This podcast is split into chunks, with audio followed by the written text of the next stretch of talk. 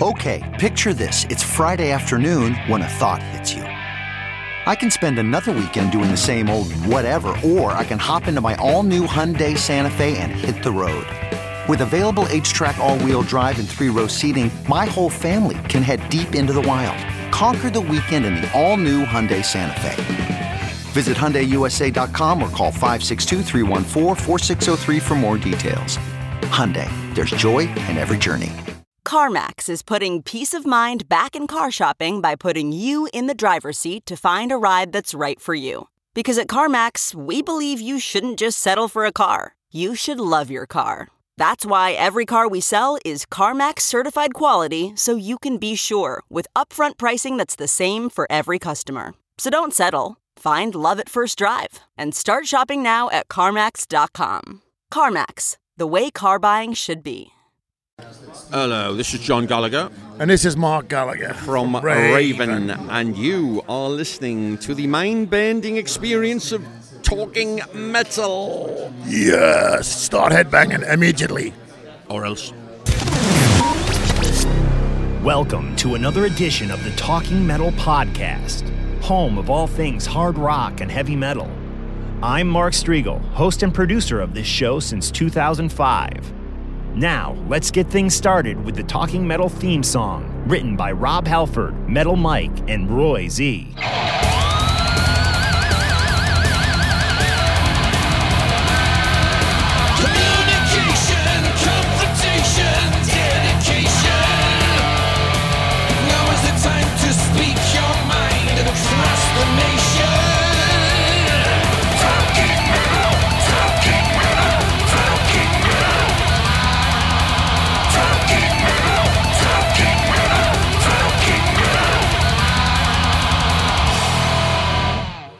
Hey, it's Mark Strigl coming to you from the Rock and Pod Expo here in Nashville, Tennessee, August 26, 2017. And we are honored to be joined by the Gallagher brothers, John and Mark of the legendary Raven. How are you, man? Good man, doing how are you? Doing good, doing good. Great to be here. Last time I hung with you guys was after Accept at Irving Plaza in New York City. That had to be, what, three years ago? You remember that? Yeah, that was cool. Uh, they were doing the whole record release lock, and they had a, three shows they did in the States, and very nicely asked us to come out with them, and it was awesome. We had a good time, yeah. It was a that was a fun night. You're now out on tour with Dead by Wednesday, and uh, it's been a little while since you've had a record out. So what what's the purpose of this tour? Just to kind of get the get things going again, or Well, it's you know you got to keep your hand in. Uh, the way things are these days, people have the attention span of like a crack-crazed ferret, you know. So we're out. This is what we do. We play live, and a lot of things have happened this year. Like our drummer Joe had a heart attack back in May, and we were we had all this stuff set up. So we've had to take, you know, work with some ringers, and one of them was Mike Heller from Fear Factory and uh, Malignancy, who we've got on very well with, and he's out on the road with us right now. So we've got this month of dates here in the States, and then we are actually doing a new record right after it. And then we are going to be opening up for our old pal Udo Dirkschneider in Europe, which will be cool. well, that was my my next question. Uh, extermination. It's been I think not that long. What like two years since that stuff? So I Yeah, a year and a half, 2 we're, we're, years. we're trying to get the spaces between albums a little quicker. It's been quite long between the last few, I think. So. where are you going uh, music wise with this new record? Will it be a similar style to the last one, or are you going in a different direction? It's total Broadway. We're doing a whole tribute to Judy Garland, Frank Sinatra, and uh, me Uncle Fred. That's the whole deal. But seriously, uh, we're just raising the bar from, you know, we, we really worked very hard on the last one and it, it paid off. So we learned a lot as far as like writing and everything else, and we're, we're just just kicking it up a notch on there. The songs are really excited. They've got some excellent songs. We're just going to get into a knockdown brawl trying to choose the ones that are going to go on because we have about 30 really good songs. So yeah, we have a we, we, we could do a double dead easy, but we're not going to. we just discovered we got to do a lot more work to, to create a record than we had been doing as far as just putting the time in and getting the songs and and uh, the response of the last record was great. The re- we got great reviews and and we finally got people saying this is the best Raven record and that hasn't happened in a long time. They always look back to the older records, and that was the actual. The when we did started doing that record was to make a record that would knock them other records off the top. You know, be the that would be the favorite record of the fans, and so far that kind of happened because people call out for the songs from the new record, not so much the old ones, so it's good. And now with Mike Heller playing with us, it, it kind of gives us another dyna- dimension. He's like a he's like a force of nature on drums, and he's like So he'll um, be on the new record with you. yeah, and he's extremely fast playing stuff. So. With most of the songs have been written for the record, but we still got a few things we're working with that are not complete. So we're trying to bring him in as much as we can and and have him be part of it, not just do, not be playing drums, but be part of the whole record, whole process, experience. right. Yeah. Very good. Now, kind of to, to venture back into your past uh, a little bit, you know, you opened uh, for Metallica back in in South America, I believe it was a few years ago, and there was like eighty thousand people there. Yeah. 14, I believe. Yeah, we we were setting up dates in South America, and our agent said, uh, "Are you still in touch with Lars?" I said, "Well, we reconnected because he did a thing for our DVD, so he kind of I can get in touch with him. Why? Oh, they're playing a stadium down here. You guys should open for them. Why don't you ask? Well, hey, if I don't ask, I don't get. So I asked. It takes guts to ask. Lars said yes, let's do it. And there was a there was a lot of kickback from Live Nation and people that they wanted to open, and they were trying to put roadblocks in, but it worked because Lars said yes. and does this, you think, date back to his? You know, you guys really helped break Metallica. You took Metallica out in the road in those early days. Yeah, we've, we've got a history of doing that, actually. We took uh, Metallica out in 83, and then in uh, 84, we took Anthrax, and um, a number of bands. But just recently, um, uh, friends of ours, we took out uh, Night Demon, and um, they're, starting getting. do very They're doing very good in Europe, and um, they're a new band. But their uh, last album they just released got great reviews, and they're going to be opening for Accept on their tour in Europe. So they've got a they've got a good head of steam behind them, and um, I think we we've done that for a lot of people. And uh, I guess we're doing that one show of Metallica was a little payback, I guess, but it was Yeah, it was good. a lot. Of, we didn't see it because we had to leave early from the show. We watched like five or six of the songs and figured, who wants to get stuck in traffic behind eighty thousand people? So we left. But saw videos, and James said some really wonderful things afterwards. How if it had not been for Raven, blah blah blah blah blah, which was very nice and very cool. Yeah. Yeah, because that tour you got to remember in them days was not many like like like um, underground bands or bands that weren't on major labels would tour the whole United States. It was like a crazy thing to do. And we played places where they were like Bob's Country Bunker, like in the Blues Brothers movie. Right, right, I mean, right. it was like people were throwing bottles at, at Metallica and stuff Yeah. because they didn't get the whole like that thrash that was coming out. They didn't get it at all. Yeah. And we were kind of in between that and a little bit more rock and roll, but Right. I mean, we kind of win them over. We go and jump on top of the tables, you know, and kick their beers over and stuff. But um, Yeah. it was an interesting tour, very, very crazy.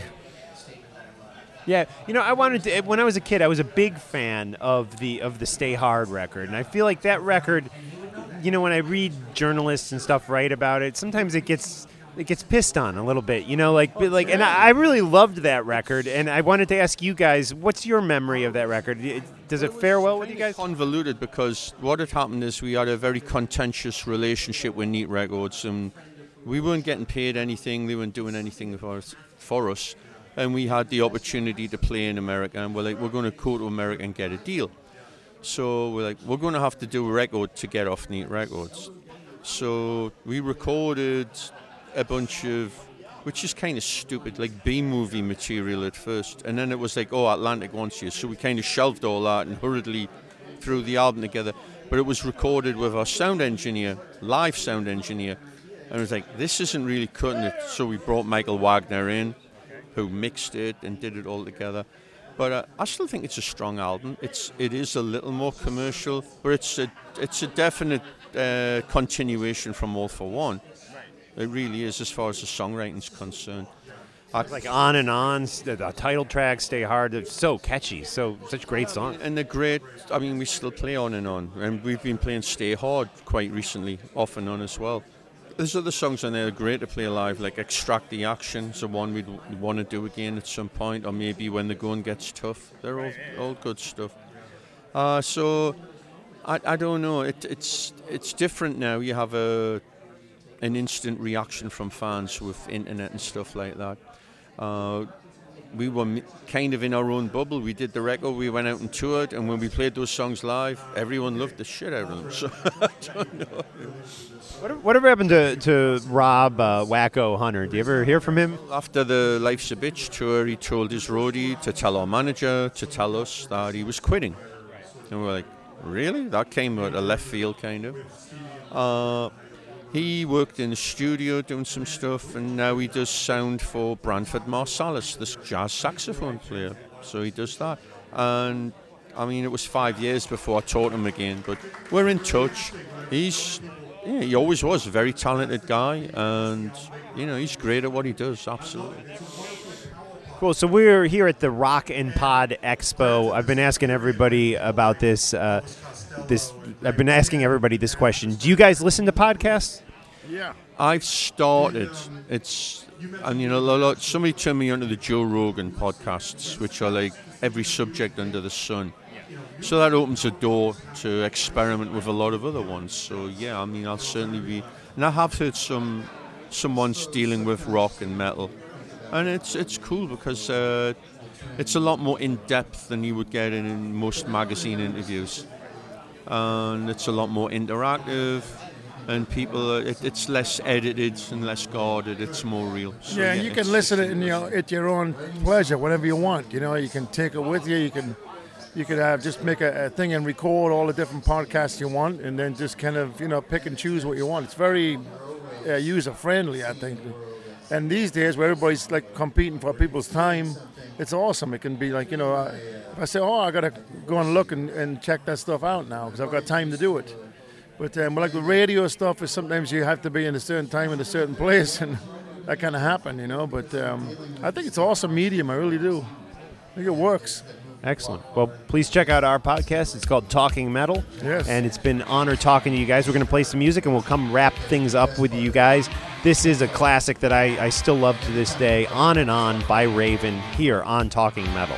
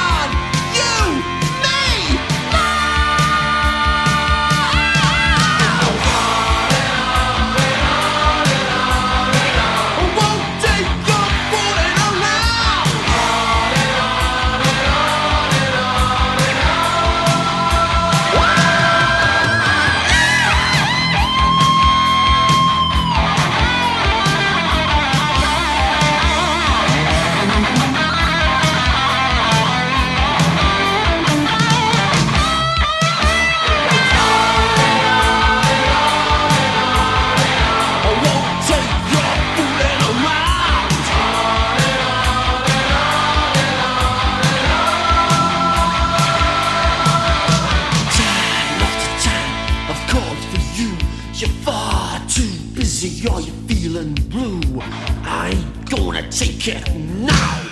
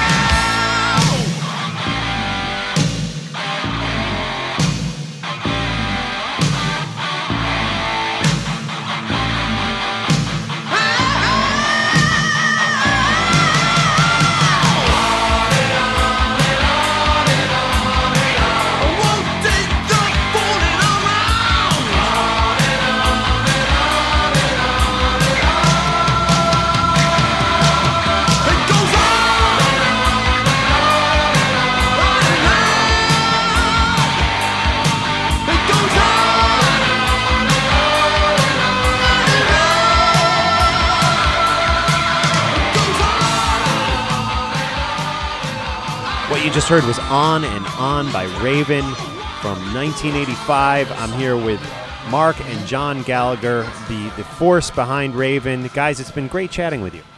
Thank you, and thanks to everyone out there for your support. And keep an eye out. Like I say, new record, lots of tours. We're going to be in your face. Excellent. And what can we play for the Talking Metal listeners to take us out off of Extermination? Uh, I think you guys should check out the song Fight. That's a good one. Cool. Thanks, guys. We're going to check that out here on Talking Metal. And be sure to catch Raven out on the road and stay tuned for new music from them.